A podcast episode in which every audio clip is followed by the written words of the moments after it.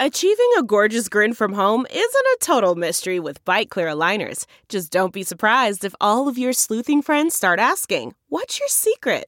Begin by ordering your at home impression kit today for only $14.95. Byte clear aligners are doctor directed and delivered to your door. Treatment costs thousands less than braces. Plus, they offer flexible financing, accept eligible insurance, and you can pay with your HSA FSA. Get 80% off your impression kit when you use code WONDERY at Byte.com. That's B-Y-T-E dot com. Start your confidence journey today with Byte. You can host the best backyard barbecue. When you find a professional on Angie to make your backyard the best around. Connect with skilled professionals to get all your home projects done well. Inside to outside repairs to renovations. Get started on the Angie app or visit Angie.com today. You can do this when you Angie that. This is Joseph Michael, and you're listening to Talking Metal. You're listening to the Talking Metal Podcast with your host, Mark Strigl, and special guest co host, Victor M. Ruiz iTunes number one hard rock and metal podcast. I'm Bud Friendly. Now, here are your hosts, Mark and Victor. Welcome, one and all, to another edition of Talking Metal Live. This is Victor M. Ruiz over in Spain, and all the way from the East Coast, Mr. Mark Strigl. Mark, how are you? Good, Victor. Victor, it's been a while since I've spoken with you. Glad to be spending another Friday night hanging out with you live on the Talking Metal stream on Live 365. The way you listen to that is you download the Live Live 365 app to your phone, your iPad, and you search Talking Metal within it, and we come right up. You can also listen on live365.com if you're on a PC or a MacBook or something. Excellent. So, we got a special guest. You want to tell us who we're going to be talking to tonight, Victor? Sure. We're going to be talking to Joseph Michael, former lead singer of White Wizzard. At least that's how I not came in contact with him, but first heard his voice and first heard of him as an artist. And I think the majority of us is the same deal. Yeah, definitely. I don't really know much of what he did before White Wizzard. It's something we could ask him about to tonight, and we can find out what he's up to now. We did play a track on the last episode of Talking Metal by a band which I mispronounced. I, apparently, I said Omery Rising. It's Amory Rising, I believe. And I played a track by them on the last episode of Talking Metal which he is singing on. I don't know what the deal is behind this band. If if he's just a, a guest on the recording, or if he's actually a member of the band. Do you know anything? I know nothing whatsoever on the subject. Hopefully, he can shed some light and let us know uh, what's going on with his contribution to this band and what else he has going on at the moment. What else is going on tonight, Victor? We got a, a lot of stuff happening in the world of hard rock and heavy metal. Sure, we have an interesting tidbit that came out.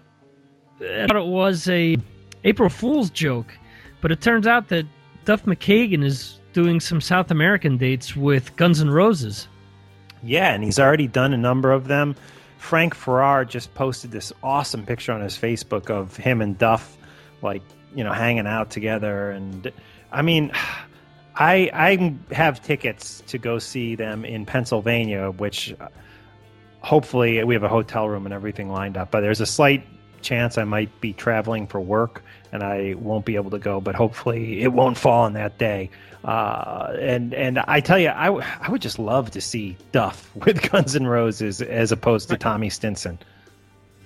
Yeah, that that would be really cool. What's amazed me is that he's doing a lot of the new material as well. So there seems to be no issues whatsoever with uh, him doing the Chinese democracy songs. Yeah, uh, I mean, I even saw they were doing a Bumblefoot uh, abnormal. Yeah. They were playing. I don't know if they're playing that as a as a full band, or, or Bumble's doing it acoustic, or what. But I saw that in the set list. Uh, Duff does a Misfits song. What you're the Misfits expert? What song was it? Do you know? Attitude, which is off of the Spaghetti Incident. They've actually covered it plenty in ah, the past. Okay, very good. I should have known that. Wow, that's awesome. That's awesome. And, and they actually do uh, Abnormal um, as part of his solo. So the entire band minus Axl usually do that song live. Ah, I got you. Cool, cool. Well, I think it's an exciting time for Guns fans to have those two guys back on stage together, playing full sure. concerts. You know, there was that time over in London or whatever it was that Duff jumped on stage with them for a bunch of songs, and later he said he regretted it, um, that he had done it, and I'm not huh. sure if that's because it just got so much press or Slash gave him shit about it or what. But it is interesting to think about how Duff doing a string of dates with Guns N' Roses would make Slash feel. And I would imagine that Slash wouldn't feel good about it, but who knows? Who knows? It's only speculation. And I also wonder if this is him testing the waters for something more major with Guns N' Roses. I mean, could he be testing it to see, hey, you know, could I do this again? I mean, let's face it, I would think Velvet Revolver is pretty much dead at this po- point. I yeah. mean, you know, I don't. No one really cares. You know, it's like no, no one. Right. There's no real want for another Velvet Revolver record, is there? I, I don't think there is. I mean, you know, they. We've gone through all this drama with with them looking for a singer. They finally had, um, and I almost just had step Scott Weiland as a singer. Went through that whole debacle, and you know, I think if they couldn't make it work with him, who else could they get that would even get them remotely close to the same? Scott Weiland could have gotten them, and and let's face it, you know, for a lot of people that complain about whatever Axl's done with the name or, or whatever has transpired, similar to the whole Kiss situation, Velvet Revolver, with all of these original members of Guns N' Roses, can come close to meeting the type of um, how, how, do I phrase this? The, the, the, type of billing that Guns N' Roses got with this current lineup. They were still headlining festivals around the world, uh, headlining tours, where Velvet Revolver, at right. the most, if I'm not mistaken, was opening up for Aerosmith, which is what Slash is doing now. So it comes back to you know greater than than the parts and the the name actually just putting them over the top. That Guns N' Roses brand just draws people in where Velvet Revolver and Slash and Myles Kennedy and whatever, although they have their their little niche and they're doing great on their own, it just isn't at that same level. Yeah, you know, with Slash, it's interesting because I feel like Slash has more of a recognizable name just as frickin' Slash than he does with Velvet Revolver. You know? Right. I agree. They're doing much more. Um, they're doing shows that are. How do I want to say this? Like more top billing shows where they're getting more exposure. That's the word I'm looking for. They're, they're they're getting more exposure as Slash, and his material is getting out there more. I think than anything that he's done in Velvet Revolver. Because let's be honest, with Velvet Revolver, they had what maybe two, three songs on the radio, whereas with his project with Myles Kennedy and with Fergie and with everyone else that was involved, he's had quite a few different tracks uh, played on the radio. And this also isn't the his first foray on his own. He did Snakepit, and that pretty much fell apart rather quickly as well. So right. he sort of found something that you know works for him, and let's be honest, with him as top billing, he's also going to, he doesn't have to share the same amount of spotlight or money in the end that he does with having Matt Sorum or having Duff on board with the band or, you know, well known lead singer like they did with Velvet Revolver. Yeah, yeah. So it should be interesting to see what happens. Again, I, am all for Duff ending up in that band, and I think there's actually members of that band who would like to see that too. I, uh, you know, just from little bits I've heard. Haven't been uh, in yeah. contact with anybody in that band in recent time, but uh, you know, there, there's uh, listen, Bumblefoot. It's no secret that he's friends with Duff too. You know, I mean, he he Right. got up on stage and played with Duff, and and Axl's never had that hatred towards Duff. You know, and and you know, it would just be great. It would it would be great to get Duff back in the band. I would I would love that. And it would also, I think, bring a certain sense of legitimacy to the band that maybe people have questioned. Well, you know, it isn't only Axl anymore, and it is Duff who has played with so many people over the years, uh, who's jumped in and decided to, you know, revisit what he had done in the past. But I do think that, you know, even if it's only two out of the four big names that were in the band. There are actually three big names if you really look at it. Um, it's still, you know, a, good chunk of what people recognize with that band. Absolutely. And on that note, let's get into a little Guns N' Roses here on the live stream. And when we come back, we will hopefully have Joseph, Joseph Michael, formerly of White Wizzard, on the line to update us on what he is currently up to. Excellent. This is a track that Duff wrote. This is It's So Easy off of Appetite for Destruction.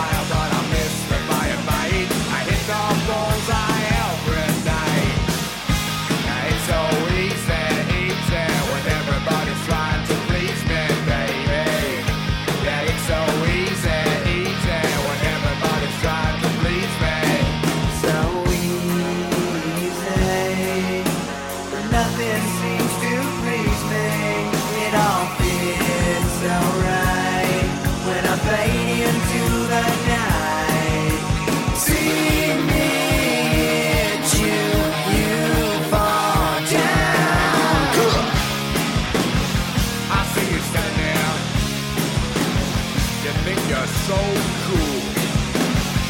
Why don't you just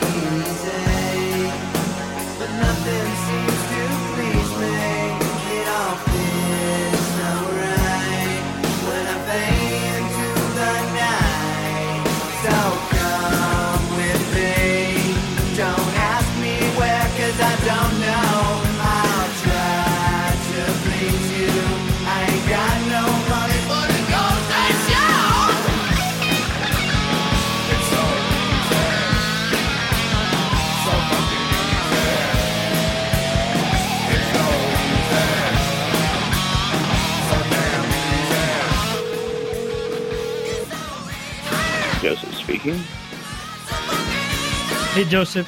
This is uh, Victor and Mark Yo. from Talking Metal Live. You are actually live right now. Really? Warned, yes. Oh my Joseph. god. Great to have you on. You're live on the Talking Metal stream with us right now, but most people will hear this in podcast form on Tuesday. But Mhm. we have had so many people on the show from White Wizzard, former members of White Wizzard through the years, and you are one who we haven't spoken with yet. So welcome, and That's uh, true. We're ready to thanks talk for to having you. me. You bet. There's uh, there's been a lot of members to choose from over the years. Yeah, like 34 or something. I don't know. It was Something quite a few- that, yeah. It's, it's in the 20s, I think, right, Victor? Well, that officially, yeah. There's more, but they didn't get. Yeah. Uh, There are more that um, never even got officially into the band that were just touring members, and there, there, there are a bunch I'm sure we don't even know about. Right. Well, There's, anyways, we we loved your voice on the last White Wizzard record, and we wanted to Thank you. find out what that voice is going to be up to nowadays that you're no longer involved with that band. Uh, well, I mean, that's if it is a band anymore. But um, yeah, That's a whole yeah, other- actually, yeah, I, that's not my fight no longer.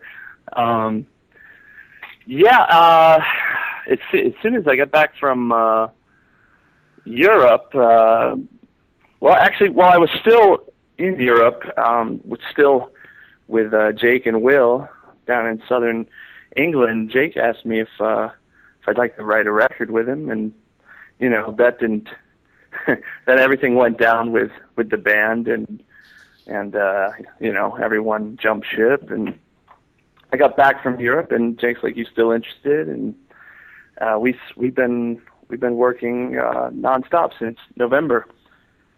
Wow. Now, is this what you've sent me? Uh, You have had some MP3s sent to me by, uh, and pronoun- help me with the pronunciation, but Amory Rising? Ah, A Mary Rising is uh Mary Rising. Yeah, they're uh it's I guess it's like some Nordic god, but um they're that they're, the- they're uh That's not with Jake. No, no, no. That's that's uh that's some guys up in uh Fresno that are that were having some trouble with their singer. They were in the middle of recording like a, an EP, and uh they they approached me asking me if I'd do it. And you know, I I do this. This is my thing. I do this for a living. So they hired me to sing on this, and they were able to get me and Ralph Patlan, you know, packaged together. And so I went down to Arizona and did a couple songs with them. That's that's what that thing is. It's just a guest spot so that they could move forward because they were having a lot of trouble with the last singer. Gotcha. So the thing with Jake, is there Mhm. a name for this yet? I, I was I was speaking with him uh, yesterday, and uh, we don't want to release the name until we get all the trademark clearances and the band agreement, you know, nailed down. Uh, it's it, but yeah, like with the EP is written, uh, and we're we're we're doing to start tracking the actual uh, what what will be the actual EP in July because everyone's scheduled. We also we have Rob Patlin who's going to be involved, and we have uh, Adam Sagan from Circle II Circle who's going to play drums, and uh, you know everybody's busy. So July is when we're going to start actually tracking. Cool. And are all you guys based in Los Angeles? No, uh, Adam's in the northern Midwest, like Minnesota. But yeah, Jake and I are in LA. And it's going to be an EP, which means you like what four or five songs? Six songs. Six songs. About about forty minutes of music. I mean, we could be cheap and call it a record, but we're not going to do that. Okay. And stylistically, what can we expect? I mean, we know you and Jake again from that last White Wizzard record, which is, you know, traditional straight ahead metal, I would call it. Right. Um, it, it's it's definitely different from from what you heard on on that record. Um, I mean, we uh, we were pretty much given a template to to work within, uh, being a White Wizzard, and you know, we we really couldn't divert too much from from what the the fans of that band were used to hearing. So what whatever we wrote in that project had to be kind of you know filtered. but uh, this is this is a lot more dynamic. It's a lot more uh, a, lo- a lot darker. Uh, I would say like along the lines of Nevermore, King Diamond, but with Okay. some like theatrical, like Savatage Pink Floyd elements. Oh, cool.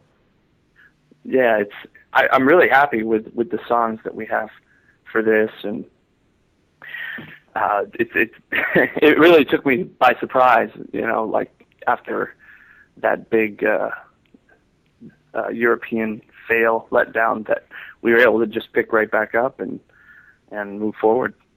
But you mentioned Jake had had asked you about writing a record with him when White Wizzard was in Europe together. Was this prior to the demise of the band?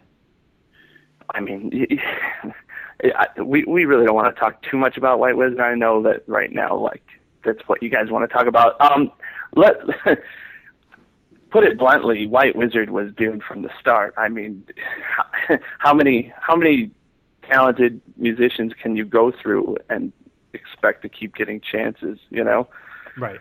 Um, the, the the the the tour wasn't even going to happen. It, we we were there were there were some things that were told to us before we got on the plane that as soon as we got off the plane weren't lined up. And you know it was a miracle we got through you know the six shows that, that we did as a as a unit. Um, but yeah, um, we were at Will Wallner's mother's house, and uh, we were discussing, you know, things like rental cars and where Jake's money was and the Indiegogo funds, and and uh, that's when that all came about. And it was the next day in Cardiff that I basically told John, you know, look, you know, uh, where's the money? if not, I'm out. Like I'm out, and then that's when I was no longer in the band. Okay. So this is a four piece that you guys the the project the band with with Jake. Not not too sure. Um, right. okay. We we we're going to be looking for uh, probably a second guitar player and a bass player. So it'll it'll probably end up being a five piece, maybe uh, maybe keyboards. They're not that big of a part of the the songs right now, but I've been writing some some things here and there, uh, mostly for atmosphere transitions. When you say atmosphere and transitions, you mean like in between song stuff? Uh, that too, yeah. Um, I don't know how well you guys know me, but uh, I play a variety of instruments and write and, and whatnot. And yeah, you, it's going to be pretty dense. and do you produce too? I, I seem to remember reading you do producing, right? Yeah, yeah, yeah. Um, I write, produce, do all that. Play guitar, bass, piano. As far as um, the stuff that you've recorded previously uh, off of the Devil's Cut, would you ever entertain playing any of that stuff live with what you're currently going to be playing? I don't think that that will happen. I, I can't see it happening. Right. Um, I, you know, it's not really my call. yeah. Cool. And are you guys talking with labels? Or is it too Uh, premature, being that you haven't started recording yet? I mean, I, yeah, I mean, the I, obviously Earache asked me what what was what I was doing as soon as they found out, you know, that White Wizzard was done. That, Yeah. I mean, I was still in Europe, and and I- I'm getting messages from them like, "Are you in the band?" No. Okay, then like the next day, White Wizzard no longer on Earache, and they're asking me to call them when I get back. Yeah, so there's some interest. Um, Yeah. I'm, I'm sure once once we get some of the the recording done, where we can have something to show. Yeah, we're. I don't. I really. uh It's too early though.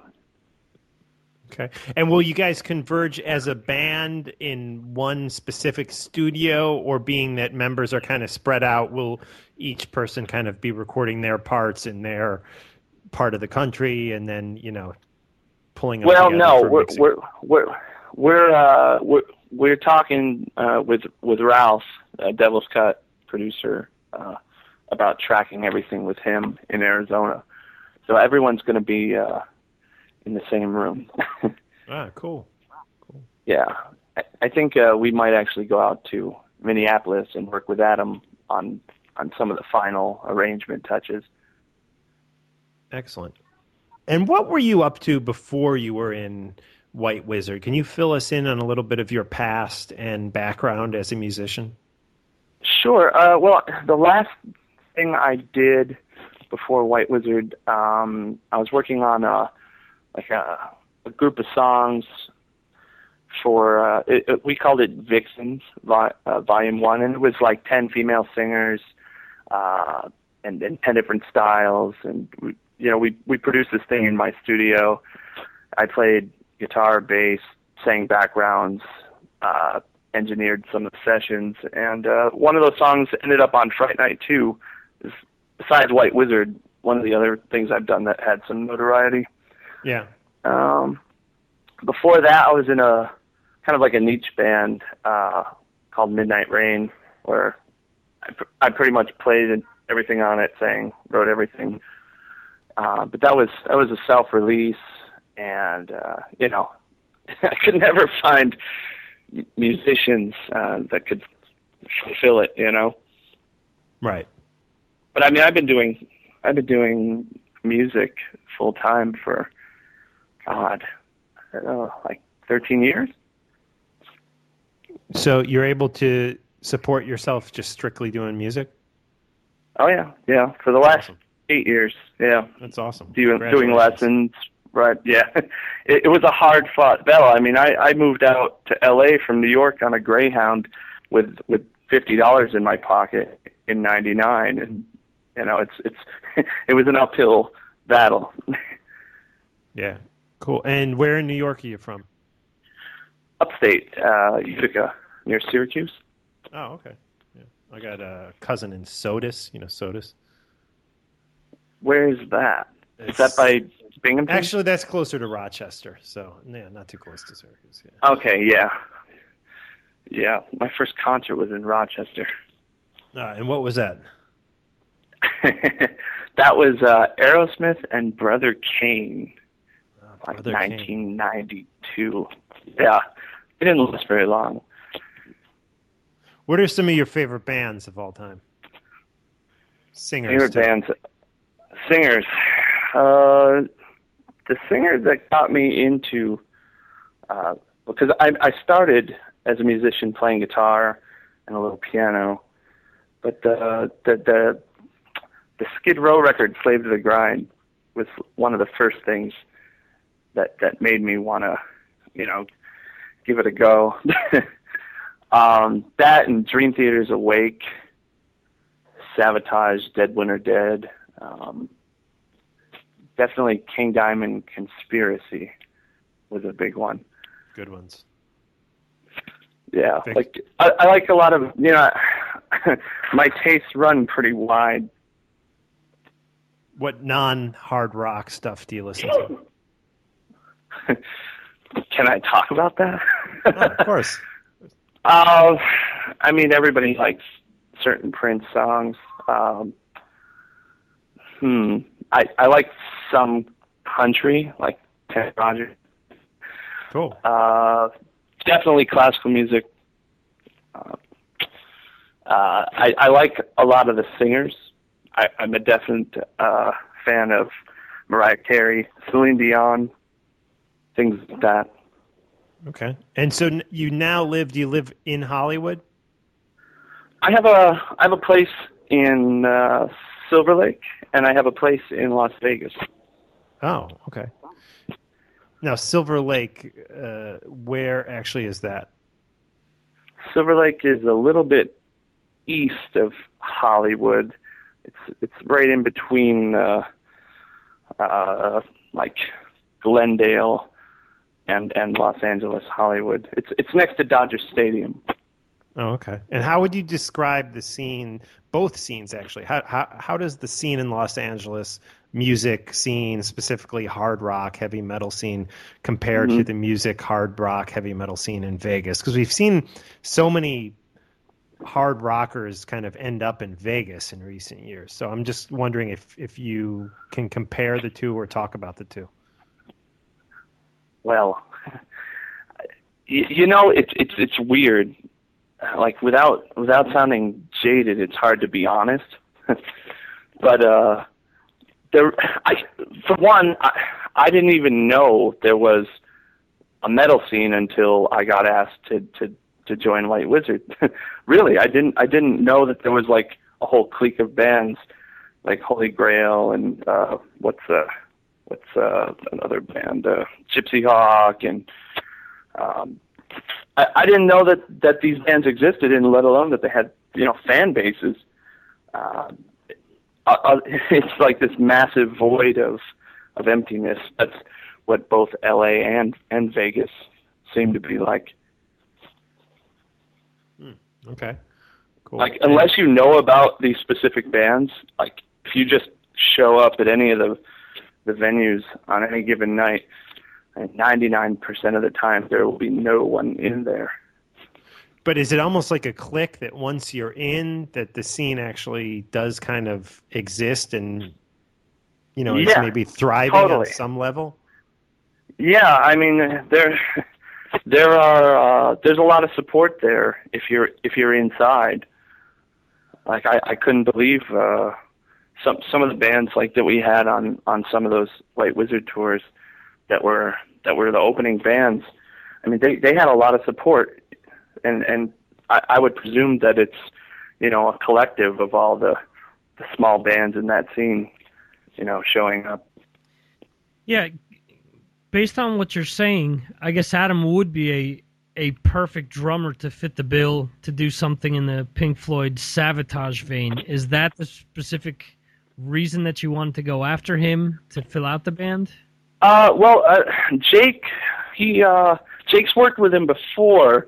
They they did a uh, uh, I don't know if you call it an EP. It's only three songs, but Jake has a solo record out. It's kind of like you know the Shrapnel, like shreddy prog thing, and Adam played drums on that. So that's how they they know each other. So I, I think that uh, he was he was uh, he was already going to be a part of it, no matter like who he was working with. I Gotcha. think so that's basically Jake was comfortable working with him and just wanted to bring him into the fold. Well, yeah, that's part of it. I mean, he's a great drummer. I don't know if you've heard his other work. I think he was in In Eternity and uh, what was the other band he was in. But uh, yeah, I mean, the, the guy can he he can definitely write for a melody, and he also can he can shred. Gotcha. Okay. Cool.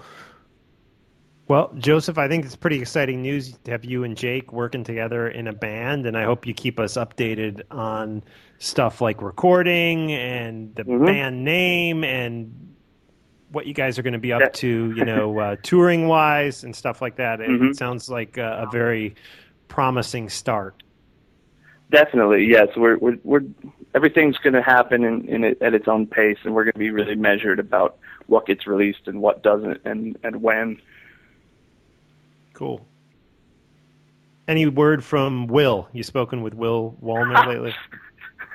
I, I talk to Will all the time. I I uh, I, I I spoke with him the other day. We we had a good laugh over some some nonsense. He's uh he's uh he's enjoying his time in Berlin, I guess. So there's no chance with him being in Berlin that he could be pulled in as the second guitar player. Uh, you know, I don't know. I, I don't. I'm not sure if this is Will's cup of tea. Uh, if we did a video on uh, uh, with with Carilla from from San Diego Metal, and uh, where we talk about our favorite King Diamond albums, and and Will like had nothing to say.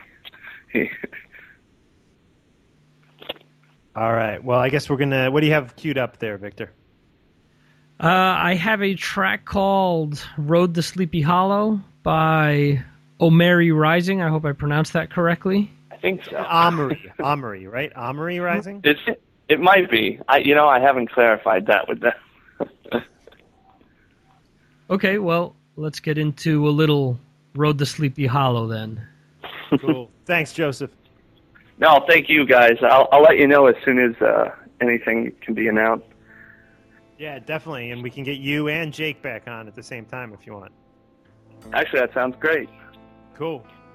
All right, take All care. Guys. Thanks. thanks for having me. Have a good night. All right. Bye. Bye.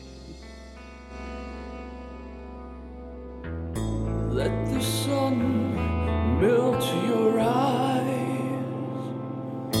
Lady no wants only your mind. She will take you away from this place.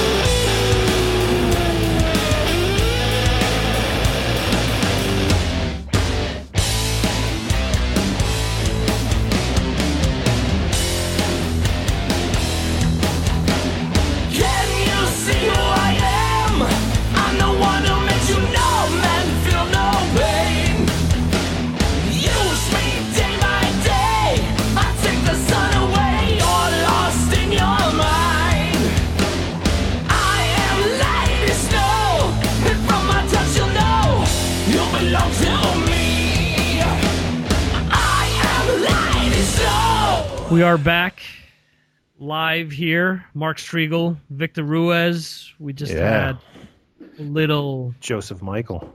Joseph Michael. We'll keep it at that since it was like oh, He was like, now- he's like, I know all you guys want to talk about is White Wizzard. It's like, well, all right. Uh, what, what do you want to talk about? Well, he he made a big announcement, and that is he's working with Jake. A lot of Yeah. lot of stuff going on. We mentioned Duff and Guns N' Roses. Very exciting. We also should mention the Kiss Rock and Roll Hall of Fame. Yes. Yeah, got to see the in uh, not the induction ceremony. I'm sorry, the the speeches that the four original members made, Yes. and I I thought they were you know they they were good for the most part. I know that a few people online wrote uh, that they didn't agree with what uh, Gene had said or whatever, but I mean I thought.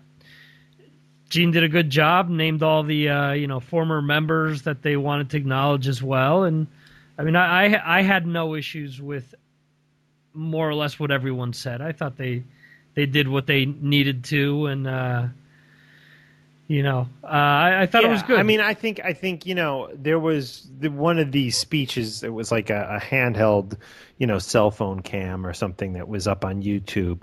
You know, it, it didn't sound like there were massive boos when when Stanley mentioned Kulick and and some of the other members, but there was. There was, I don't, I don't know if those boos were directed towards him, which if they were, that fucking sucks, man. Because Bruce Kulick is the fucking man who kept that band al- alive, you know, and was a, I mean, you know, not single handedly, but was a part of keeping that band alive in some very important times, uh, you know, for us hardcore Kiss fans. Not even the hardcore Kiss fans. I mean, just the casual Kiss fans of, of, of the the mid to late 80s and the, the first half of the 90s. I mean, Kulick was such an important part, and he should definitely have his his name mentioned from the stage by Paul Stanley, Gene Simmons. Uh, I mean, I would have thought it would have been freaking cool if, if Ace would have said his name, but you know, Right.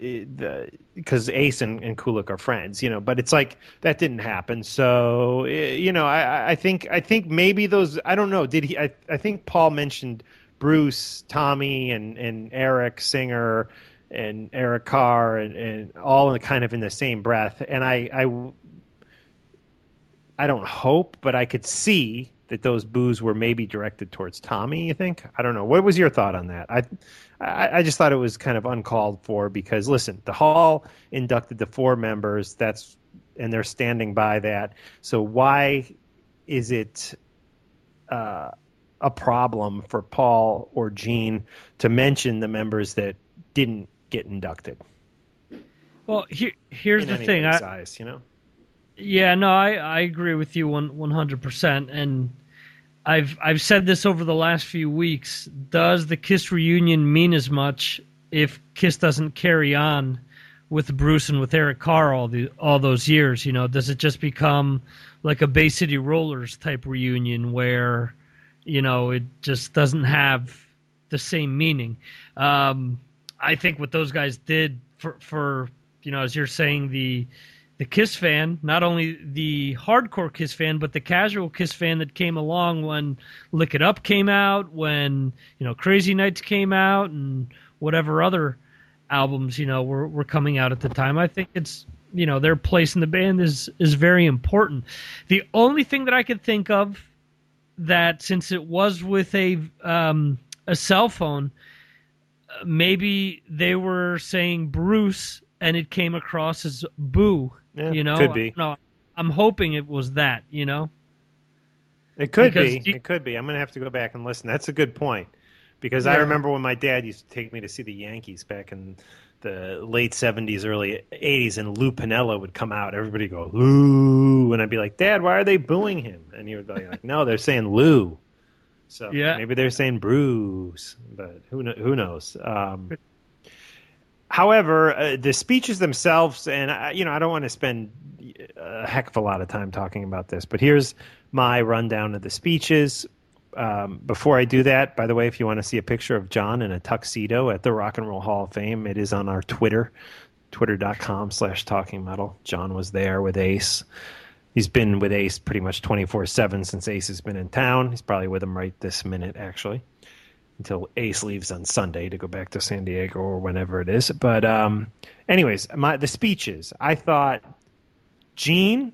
This is just real quickly. I thought Gene from the YouTube, you know, footage I saw, which it's going to look and sound a lot better when it's on HBO next month. But from the YouTube footage I saw, I thought Gene sounded nervous. Actually, I I, I don't usually see that in Gene, but I, He looked- yeah. I thought there was a nervous tone to his voice and almost like a nervousness up on stage. Even when he first yelled, it was like a little weird. Like it was like, all right, or whatever he said.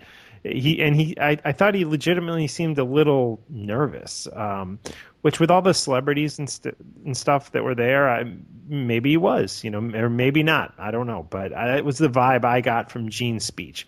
I thought Gene speech was was nice and he was very respectful of Ace and Peter, almost going a little overboard, you know, with his praise of, of Ace's guitar sound and I shouldn't say overboard, but you know, he, he was he he really expressed how special he thought Ace and Peter's you know, drumming, guitar playing, and singing for that matter were.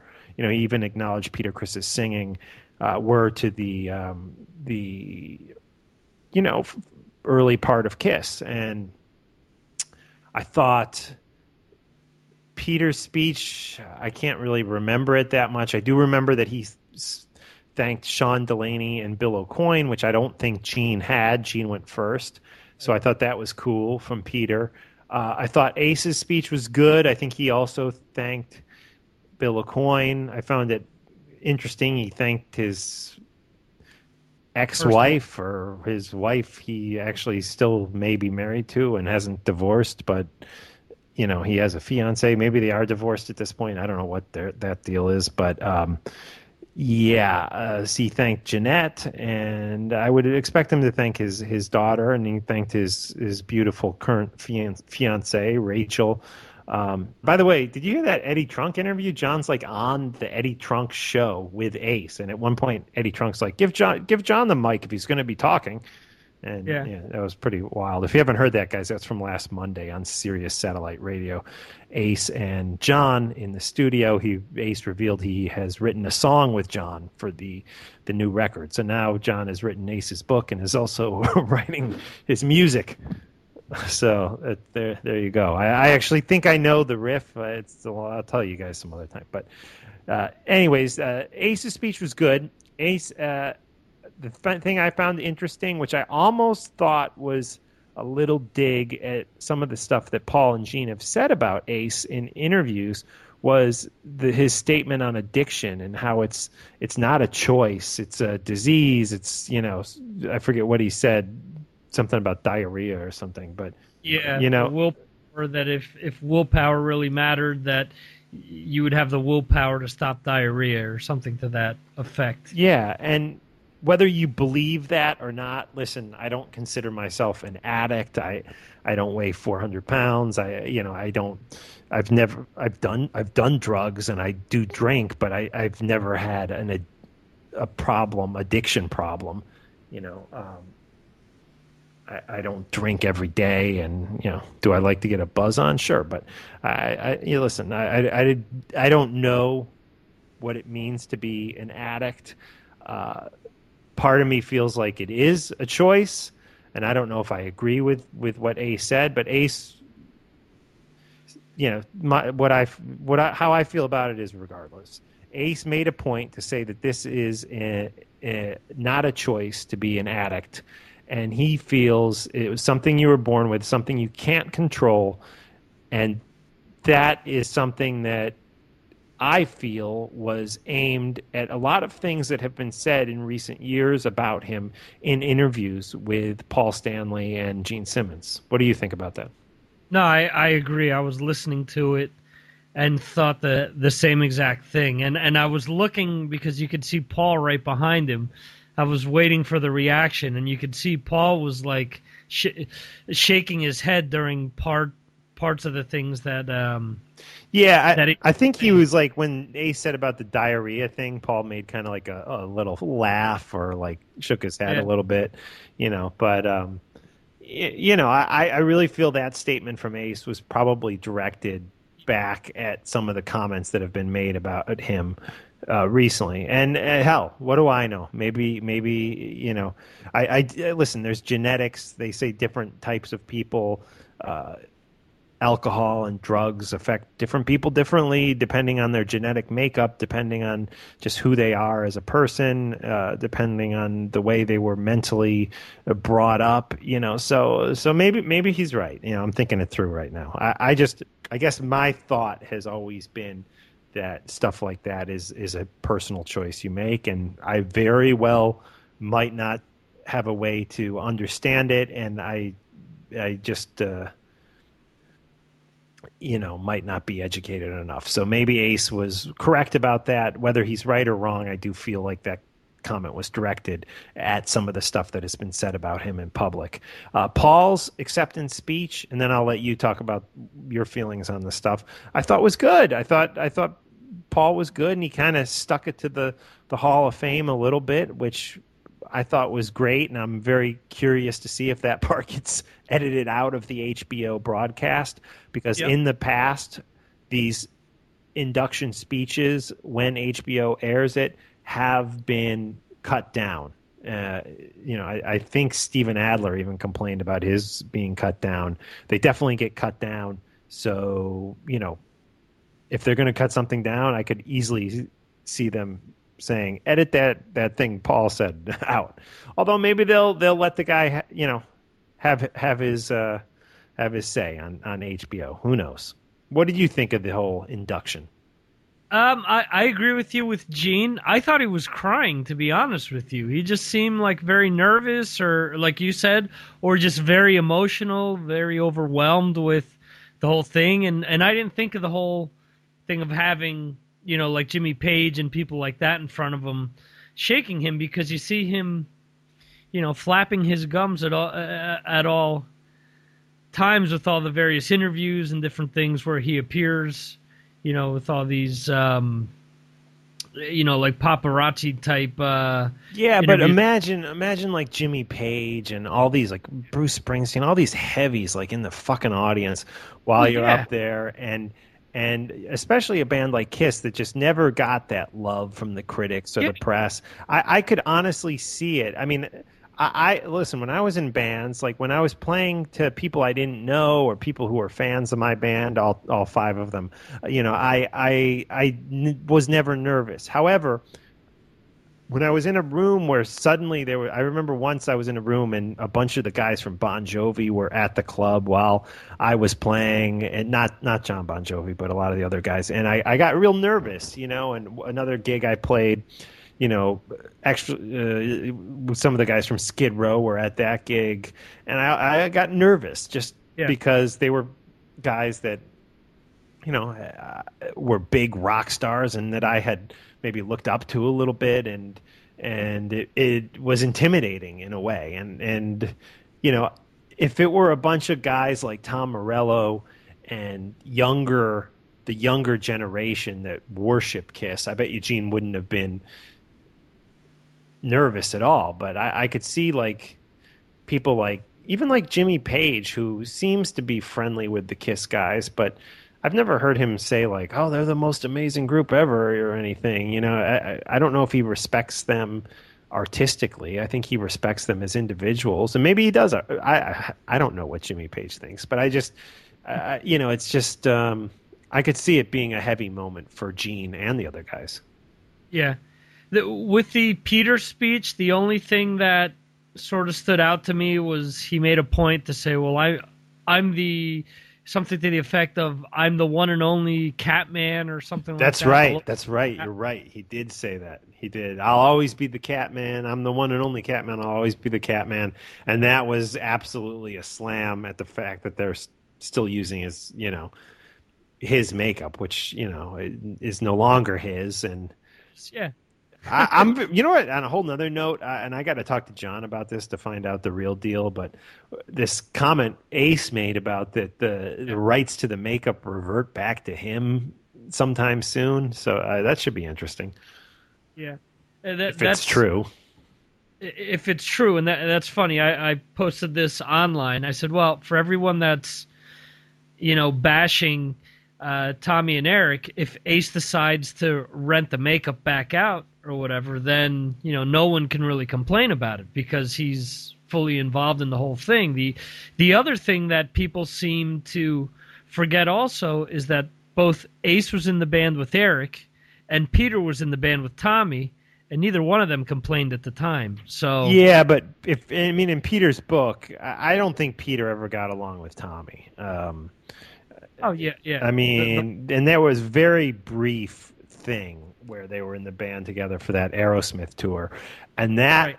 I really don't even think they wanted um, Peter in the band for that tour. When I say they, I mean Paul and Gene. They were under tremendous pressure, and this is coming from Peter's book.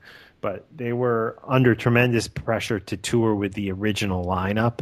Aerosmith did not want to tour with uh, Tommy Thayer and Eric Singer. Again, this is Peter's story. They wanted to have the original four there, and there's even a thing in Peter's book where Joe Perry called Peter and like tried to, you know, say, you know, what's up with Ace? You guys got to get Ace, and you got you got to do this tour and stuff, and it may have even have influenced. Uh, Peter's decision to do that tour. So, but yeah, you're right. They were in the band, and Peter says he just he didn't like even looking over at Tommy. You know, so and he made it sound like they didn't really get along well while they were in the band together.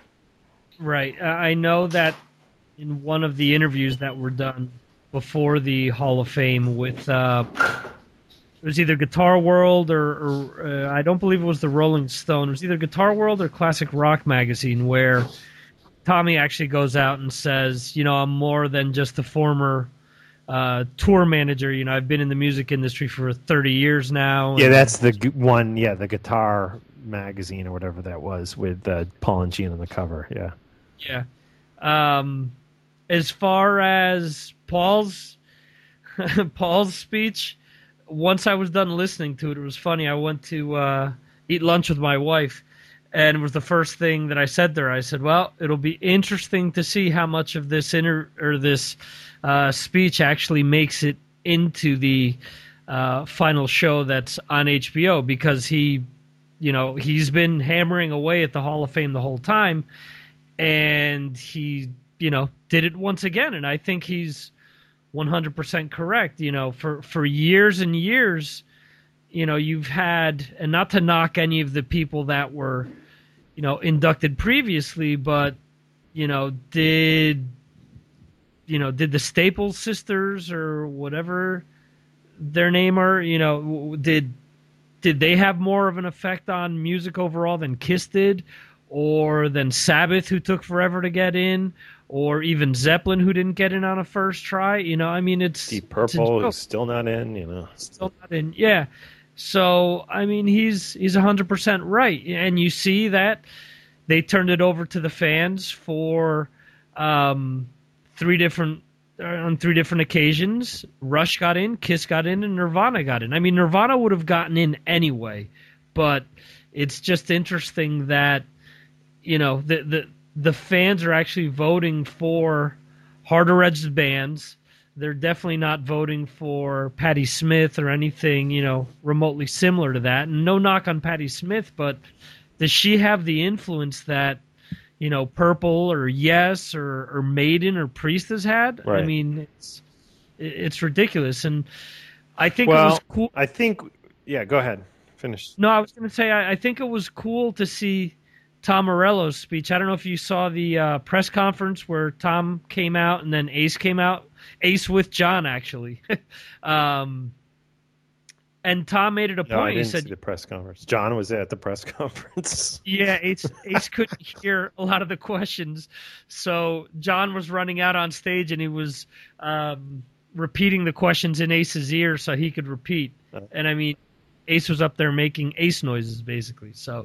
Um, it's so amazing to me that John, this lifelong friend of mine who I've known for, you know, oh, I don't know, going on 20, 25 years, you know, um, he has always just been, he's always known Ace, even when I first met him. But the fact that he's now working for Ace is uh, really crazy. Uh, but good for him, you know. So he's Yeah. he's having fun doing it, and uh, Ace treats him well. You know, Ace Ace uh, Ace seems like a good boss, and um, hopefully we'll be uh, talking to you soon on Talking Metal. It sounds like that's going to happen shortly. Awesome. Um, getting back to the whole Tom Morello thing, he he basically says this is that he was championing for uh, Kiss to get in for quite a few years now, and he's been after the Hall saying, "Look, you know, you guys are neglecting hard rock and metal, which is a very important part of rock music, and has helped keep rock music alive for you know a few decades now, and you're really turning your back to them." and their bands he he says that a band like Kiss should have gotten in on the first you know year they were eligible and he basically says you know thanks to the fan voting now he says who knows what'll happen next year he said but you know within the next few years I'd fully expect you know Deep Purple Iron Maiden and Judas Priest to be in the Hall of Fame he says something to that effect Yeah, so I th- I thought it was cool that you know that The- that he goes out and mentions all this. The problem that Deep Purple have, and I love Deep Purple, and I think they're as influential as Black Sabbath on what heavy metal became.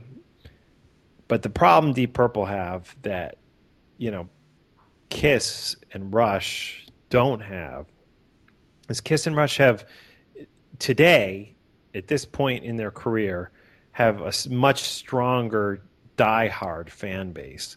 Where Yeah. Purple have a very small diehard fan base. Um, you know, great band and really amazing stories and a lot of just crazy stuff when you look at their history with who's been in and out of that band. But they just don't have that emotional connection with as many people that Kiss and Rush have, and you know Sabbath have for that matter too. You know they they just don't have it, and I would say Iron Maiden have that connection with their mm-hmm. fans more so than Purple does nowadays. Uh, I mean, Iron Maiden when they come through New Jersey, they still basically fill or close to sell out. You know the arena in Newark where Deep Purple are coming through, uh, hoping to check check them out actually, and they're playing you know the little theater in Morristown, right. um, which you know I don't know what that. Have you ever been to that place? It probably seats a thousand. I'm not sure, maybe more than that, Uh, fifteen yeah, maybe. between a thousand and fifteen hundred. Yeah, it there. sounds right, and, and and they'll probably they'll probably do pretty well filling that, but it's it's not. I mean, Kiss. You know, people make a lot a big to do about oh, Kiss can't fill up, you know, sell out arenas like they used to, but they they, they do they do really well when they come through town, at least through New Jersey, especially when it's a double bill with Motley Crue or Def Leppard or something like that. So, I, I just uh, I think that's the one issue Purple will have is they don't have that devoted fan base that Rush and Kiss have, uh, at least not right now in 2014, uh, and they don't have the critics on their side either. So it's it's it'll be tough, and you know if, if people like Lars Ulrich and other people can petition and you maybe get the board to recognize them or i mean what who who the hell's on the board? Aren't these guys getting to be like 70 80 years old? They should be dying off soon. And i do think Right. that the next generation of hipsters which is essentially what these old guys on the board w- at least were back in the, the 60s and 70s i do think among the newer generation like i even heard the current editor at rolling stone is a big kiss fan you know i do think Right. the the the music press the the let's say 50 and under music press is much more accepting and respects bands like Kiss and and just hard rock in general a lot more than the over 50 or even over 60 crowd does, you know. Right. Well, I, I think that, and, I, and I've said this for a while now. They're they're definitely going to have a hard time filling the hall because if you're if you're going to neglect a lot of what took place in the '80s, I mean, if you look at it, not only are the bands that we mentioned, do they need to go in, but Motley Crue has to go in at some point. Whether you like it or not, Bon Jovi and Poison have to go in at one point.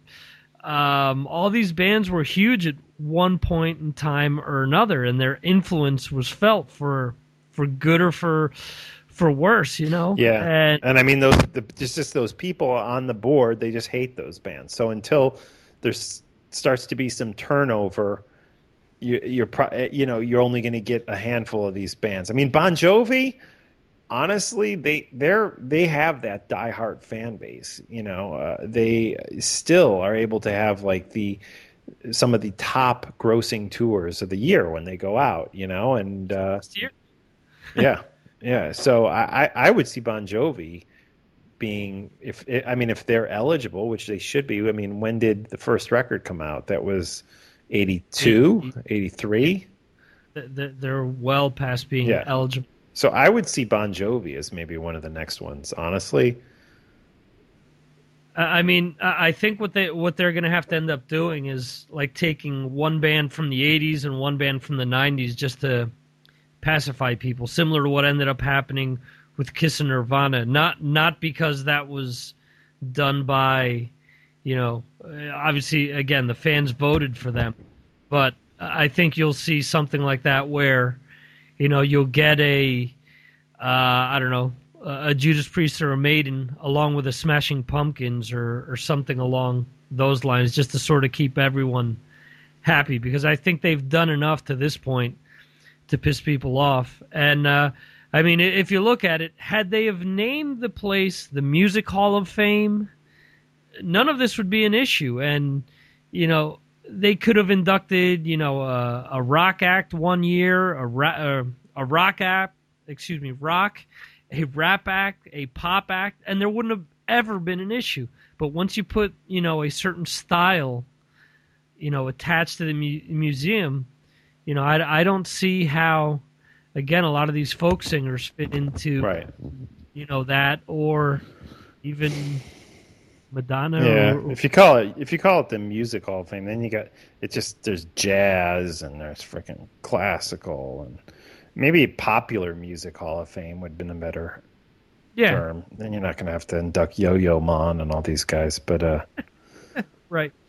What did you think of the whole Nirvana thing? With uh, you know, I, I, haven't seen all that much of it. I, I, think it's cool. Courtney and Dave hugged on stage. Uh, again, right. I, I, I saw a small clip of Joan Jett singing um, Teen, Teen Spirit. Spirit uh, which I didn't think sounded terrible and I didn't think sounded amazing. It, right. uh, my friend who was there told me that the Nirvana stuff with Lorde and the chick from St. Vincent were were just incredible. So I look forward to seeing those.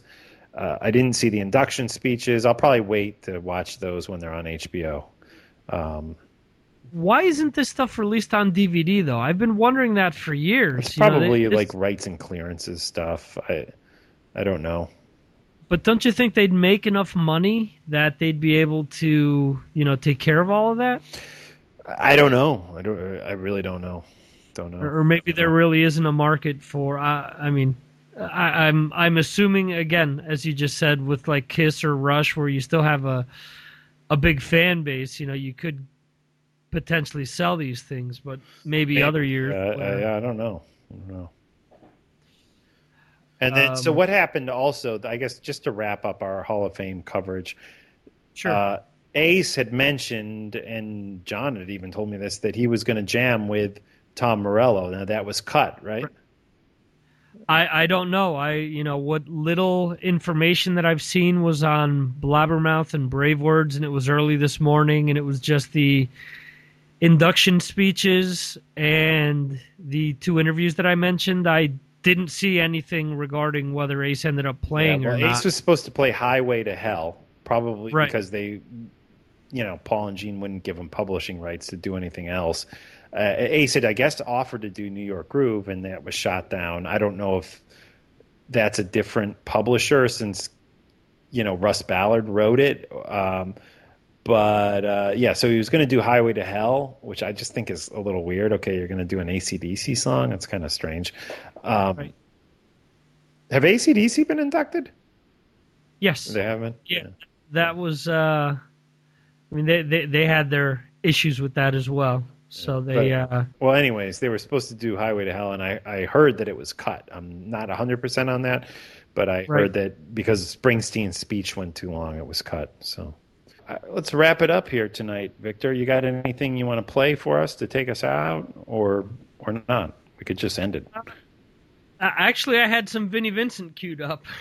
oh, yes. Vinnie Vincent. There was a great article on the Rolling Stone website about Vinnie. And of course, uh, sounds like he's not in that house in Nashville, uh, the Nashville suburbs anymore. And no one seems to know where he is. People are thinking maybe even he's back in Connecticut. Any guesses to Vinnie's whereabouts? I guess uh, Donnie G, aka Bill Wang, will have to uh, spread that search a little farther than Yeah, the searching the parks in San Francisco is not going to turn up Vinnie Vincent. Um, at least I don't think so. You never know, though, right? You never know. They, they did confirm that his wife did die, though. It was interesting. I and I didn't know that she was a, uh, a former girlfriend of Ace Frehley. Yeah, I asked John about that actually, and John said that's what people uh, think. But this John uh, just recently I asked him, and John said I don't actually know that that's true. Um, so, and John knows more about Ace than Ace knows about himself. So there you go. if John doesn't know that it's true, so I, I who knows? Who knows? Maybe it was a she had a one night stand with Ace or something. Maybe not. I, I really don't know. I don't know. Could be. Maybe it's not true because not everything you read or see on the internet is uh, is the truth. Right. Regardless of what people think. Yeah. cool, man. Well, it's it's been great hooking up with you again tonight. Uh, Abs- and we I think I'm going to try to post two talking metal episodes next week. This being one, and my interview with a couple of the people from Epica as another. So hopefully a two a twofer, right? That's how they used to say it. A twofer of talking metal will be uh, hitting you next week in podcast form. Awesome. So I have a little Vinnie Vincent queued up. This is coming off of the Euphoria CD, which is mentioned in the article. And this is a track called Wild Child coming off of that. And when did this Euphoria CD come out? 96. I picked it up when he did the the signing at the TNEC Kiss Expo. And did you get him to sign it? Yes. Oh wow! So you've met Vinnie Vincent. I've met Vinnie Vincent, and it's funny because the person that I was dating at the time was studying photography, and for some fucking reason, when she took my picture uh, with Vinnie Vincent, my head's cut off. So it could be anyone. All right. so, and and yes, did you guys Vinnie break Vincent- up after that? No, Oh, I would have broke up with her. You freaking take a picture, of me and Vinnie Vincent, and you cut my head off. That would have ended the relationship. I, I wasn't thinking clearly, sir.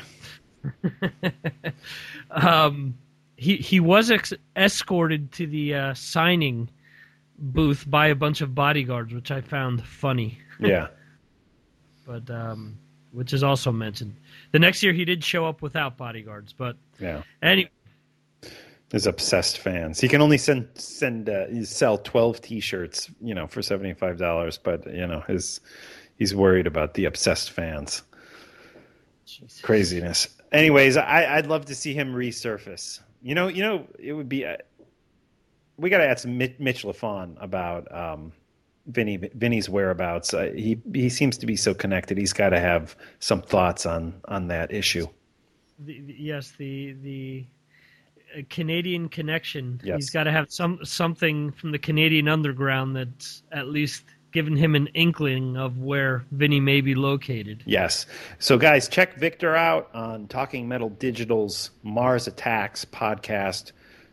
Check out Mitch Lafon on One to One, another Talking Metal Digital podcast. Of course, I'm Mark Strigl from Talking Metal. J- John is, joins me a lot here on the podcast. You guys all know John Ostronomy. And sometimes we do another podcast called Talking Rock that gets about three episodes a year. So don't hold your breath for that one. I, I have another one mapped out, though, so I'm going to hopefully do that soon. But, anyways, it's been great talking with you tonight, Victor. Let's Yep. end with a little Vinnie Vincent.